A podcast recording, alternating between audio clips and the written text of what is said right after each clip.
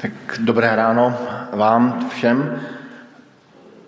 Dnes naposledy otevřeme ten příběh proroka Eliáše. Možná, že ještě v budoucím roce se k něčemu vrátíme, ale ten příběh je se chýlí ke konci. Já se dovedu, dovolím připomenout, jak ten příběh probíhal velmi krátce za pomocí tady těch artefaktů, eh, které tu máme. Ten příběh začínal tím, že prorok Eliáš vyhlásil před severním izraelským králem, že bude sucho. A vyhlásil něco nevýdaného, protože Bohem deště byl bál a prorok řekl, že na příkaz hospodinův bude sucho. A Eliáš utekl k potoku a Havran mu donášel jídlo, takový půvabný příběh, který mají rádi děti. Potom ten příběh pokračuje dál, i, i potok vyschl a on se dostal do péče vdovy, které zázračně způsobil, že jí nedocházel olej, nedocházela mouka a on u ní v pohodě přežil, ale pohoda nebyla úplně navždycky, protože do života vdovy přišla smrt. To je ten takový potemnělý obrázek a její syn zemřel a prorok Eliáš ho křísil a ten syn zase ožil, takový tajemný příběh uprostřed toho příběhu plný moci. Potom se Eliáš vydal za králem Achabem a potkal tajemníka krále Achaba, Obadiáše, a dozvěděl se, že, že není sám, že, že Obadiáš pečuje o, o, o stoupence hospodinovi a zajišťuje vodou i, i chlebem, proto tady máme tady džbán vody. A pak už přichází taková první hora v životě to Eliáše, takový nejklíčovější, nejznámější příběh, kdy Eliáš staví oltář hospodinu a dává jakousi takovou stávku mezi bálovými proroky a hospodinovými proroky, nebo hospodinovým prorokem Eliášem. Proto tady máme kámen, já ho ani neudvihnem, to je takový jako těžký kámen.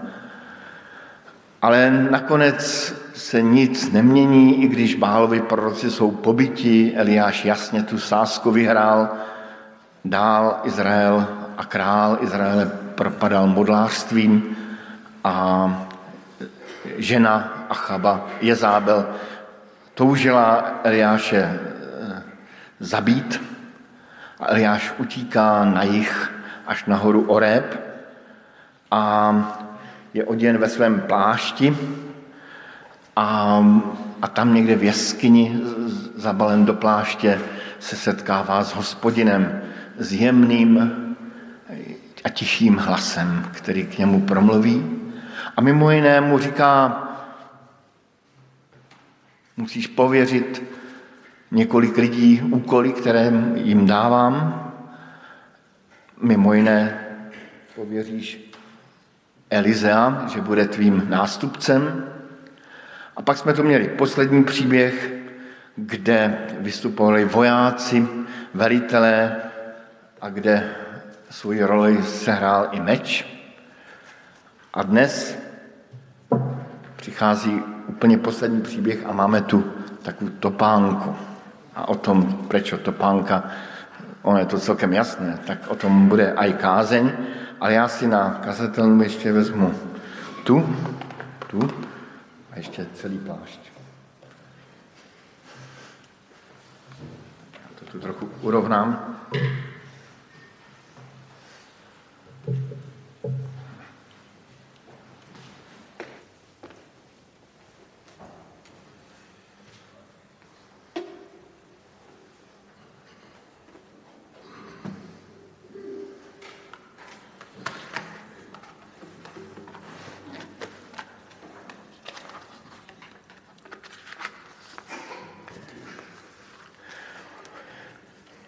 Občas se na nejrůznějších seminářích nebo kazatelé v kázání dávají vážnou otázku k osobnímu přemýšlení. Představte si, že by vám zbýval poslední měsíc života, poslední týden života. Jak byste ten čas chtěli prožít? Čím byste jej vyplnili? Do podobné situace se dostal i prorok Eliáš. Jeho život jsme sledovali. I stalo se, když hospodin chtěl vzít Eliáše ve vychru z hůru do nebe, že Eliáš s Elíšou se právě ubírali z Gilgálu. Tedy Eliáš se dozvěděl o svém konci.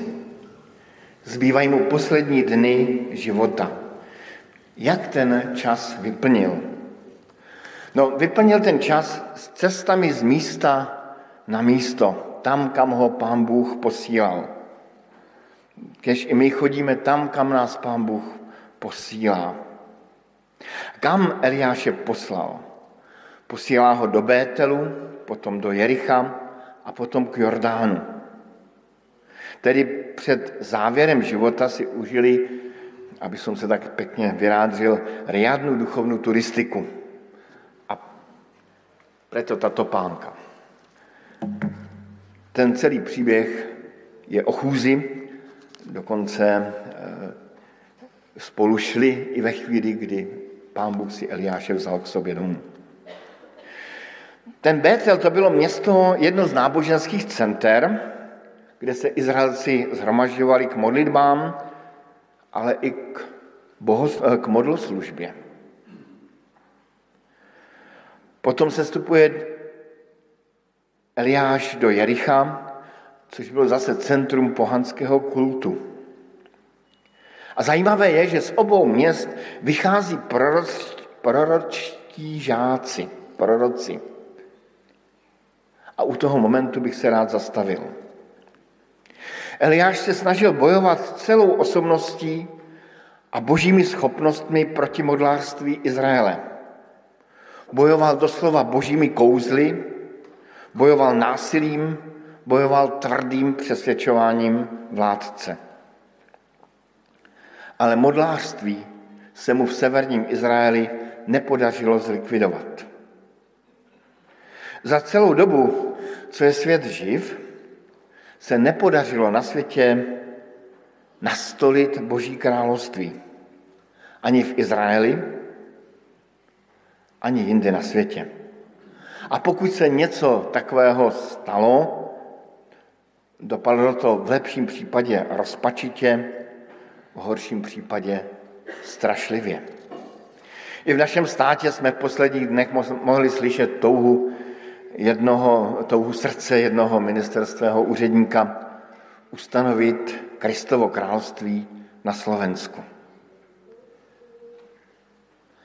Poslední, dalo by se říct, bilanční kapitola Eliášova života ukazuje, že Boží království se šíří tím, především, že vychováváme učedníky, následovníky, ty, kteří žijí před Pánem Bohem v Boží bázni.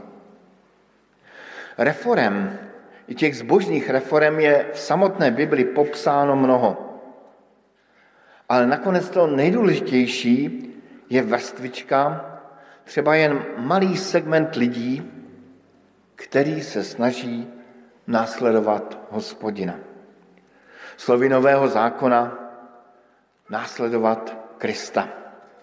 Běžte ke všem národům a čiňte mi učedníci. Jsou poslední slova Pána Ježíše Krista. Tedy nedělejte revoluci ve společnosti, ale především revoluci srdcí.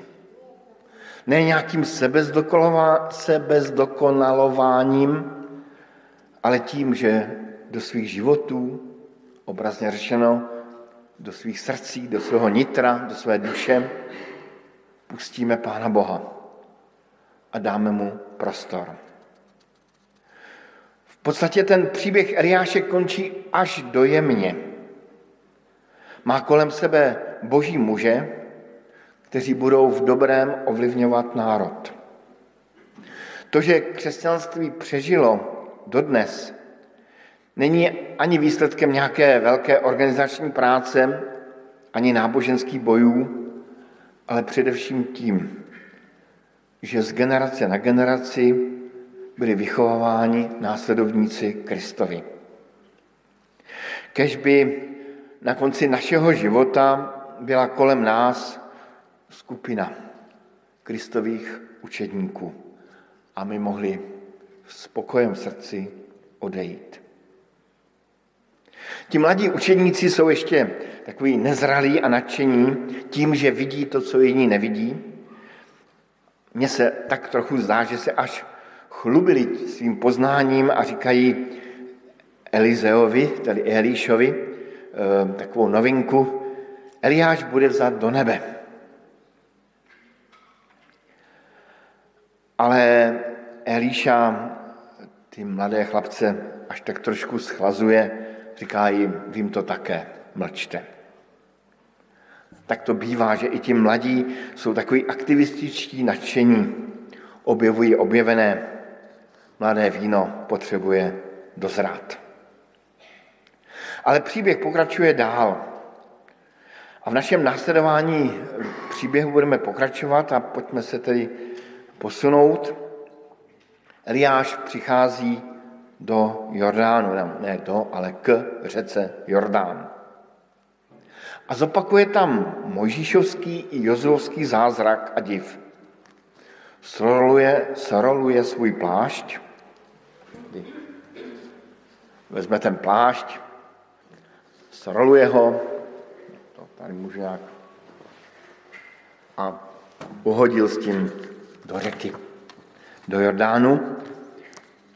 Vody se rozestoupily a oba přešli suchou vodou.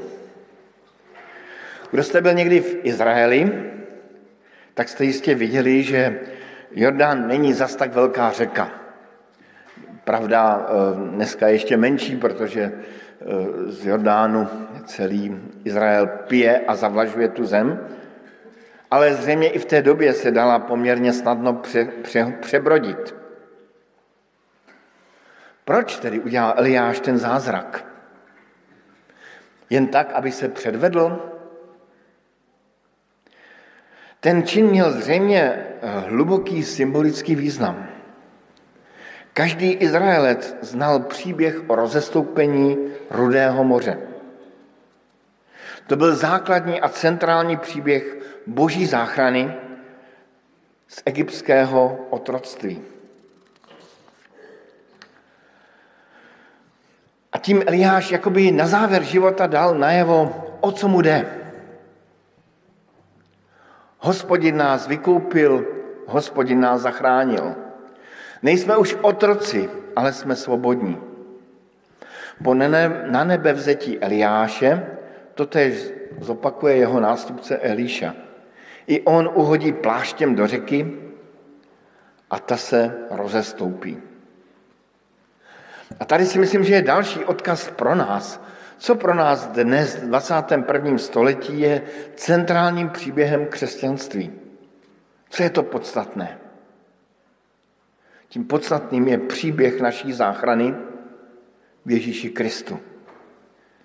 Potřebujeme, každý člověk potřebuje se zachránit z otroctví zlého, ze sklonu ke zlému, který v sobě nosíme ze sklonu k sobectví, píše zlosti, smyslnosti, závisti. A máme povstat k novému životu svobodných dětí.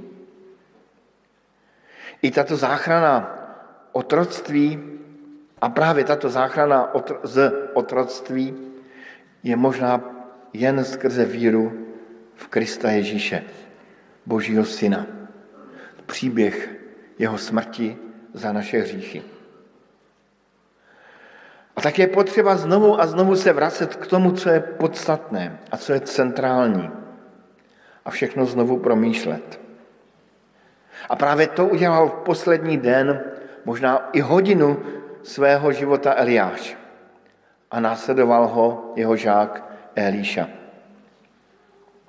I proročtí žáci ten zázrak viděli a bylo jim jasné. Tento příběh záchrany, to je to podstatné. A i nám by mělo být jasné, že ten Kristův příběh, to je to podstatné v křesťanství. Posuníme se dál v tom příběhu, blížíme se do úplného finále, do posledních minut života Eliáše. Eliáš to zřejmě dobře ví, přichází čas posledních instrukcí a přání. A stalo se, četli jsme Bibli, jak přešli, že Eliáš řekl Elíšovi, požádej, co mám pro tebe udělat, dříve, než budu vzat. Elišova řekl, ať je na mě dvojnásobný díl tvého ducha. Eliáš mu řekl, těžkou věc žádáš. Jestliže mě uvidíš, až budu od tebe brán, stane se ti tak. Jestliže ne, nestane se. Zde těsně před smrtí všeho schopný Eliáš který před chvíli nechal rozestoupit Jordán, který lousnutím prstu poslal z oheň z nebe na nepřátele, zde tento prorok opět ve svém příběhu naráží na mes vlastních schopností. Kdo může dát Božího ducha? Proto jsem si tu vypůjčil z toho příběhu lahvičku oleje, lahvičku pomazání, která bývá vždycky symbolem Ducha Svatého. Kdo ho může dát? Není v lidských schopností manipulovat s Božím duchem. V odpovědi Eliáše slyšíme pokoru. Těžkou věc žádáš. Jestliže mě uvidíš, budu od tebe až budu od tebe brán, stane se ti tak. Jestliže ne, nestane se. Najednou je tu něco, co už nechává na Pánu Bohu samotném. A později, o nějakou mnoho set let později, muž, který jde ve šlépějích Eliáše, Jan Křtitel, zachová podobný postoj když říká, já jsem vás křtil vodou, on, ten, kdo přichází po mně, vás bude křtít duchem svatým. A později ten, kdo křtí duchem svatý, tedy Pán Ježíš Kristus, říká učedníkům, Otec z nebe dá ducha svatého těm, kdo ho o to prosí. Otec z nebe dá Ducha Svatého těm, kdo ho o to prosí. Eliša prosil o ducha Eliáše, o ducha božího, který skrze Eliáše působil. A pán Bůh ho duchem naplnil. I my máme, můžeme prosit o ducha, který dává pán Ježíš Kristus, ducha božího. Eliša prosí o dvojnásobný díl. Hlásil se o dědictví prvorozeného. To bylo běžný díl, že prvorozený dostal dvojnásobný díl. I my jako boží děti máme mít tu pokoru i smělost a žádat Pána Boha o pomazání, zmocnění, pokřtění duchem do všech našich situací, které prožíváme v životě, do naší služby do všeho, co děláme. A opět se vraťme k našemu příběhu. Jsme už u vrcholu. Samotné vytržení Eliáše je celkem skoupé na detaily. Pak šli dál, rozmlouvali a hle ohnivý vůz ohnivými koni je od sebe odloučil a Eliáš vystupoval ve vichru do nebe. Elíša to viděl a vykřikl, Otče můj, Otče můj, vozy Izraela a jeho jízda. Pak už ho neviděl. Tady je taková zajímavá ta nečekanost. Oni spolu šli, povídali si A najednou, jakoby bez varování, Eliša zmocnil ohnivý vůz a odnesl si ho do nebe. Tak to v životě bývá, že konec přichází nečekaně.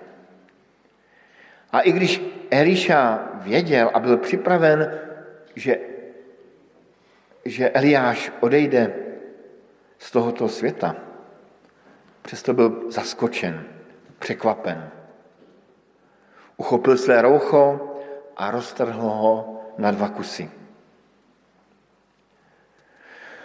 Mám za to, že každý odchod z pozemské poutí zaskočí člověka, ať je připraven nebo nepřipraven.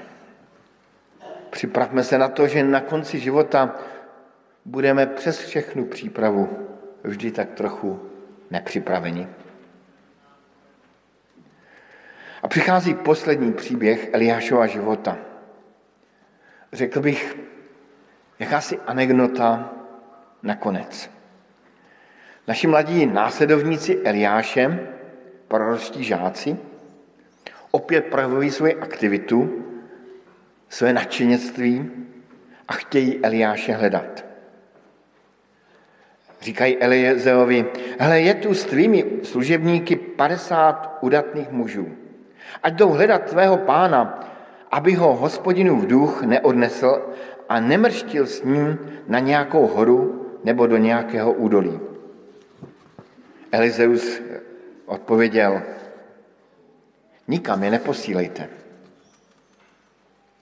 A když ho nutili až do omrzení, nebo jiné překlady říkají až do rozpačitosti, jiný překlad říká, když ho nutili až běda, řekl, pošlete je. Oni poslali těch 50 mužů, ti hledali Eliáše tři dny, ale nenašli ho. Pak se vrátili k Elišovi, který zůstal v Jerichu a řekl jim, což se vám neřekl, nikam nechoďte. Ten úplně poslední příběh je v podstatě velmi půvabný. Jakoby každému z nás dával otázku, co uděláme s Eliášovým příběhem.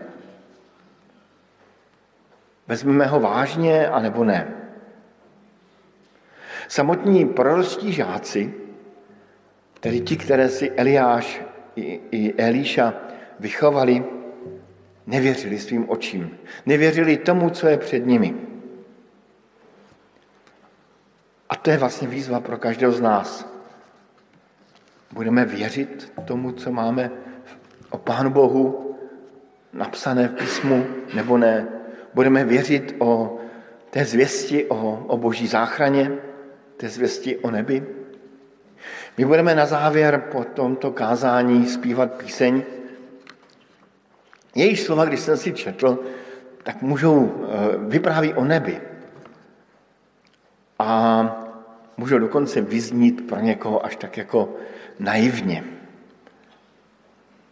Ale přesto v duchu toho příběhu posledního zůstává otázka. Budeme tomu věřit nebo ne? Ti proročí učedníci se rozhodli, že vezmou svůj život do svých rukou. Nevěřili, eh, začali přemýšlet racionálně. Ale nakonec přišli na to, že s Pánem Bohem to jde do, racionálně jenom do určité míry. Že s Bohem jsou prostě v životě zázraky. Amen.